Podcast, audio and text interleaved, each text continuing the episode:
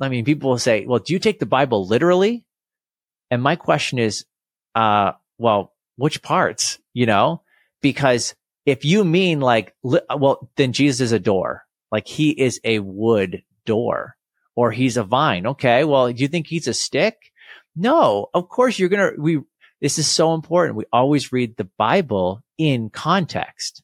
We have a little aphorism we use. We say, never read a Bible verse. Never read a Bible verse.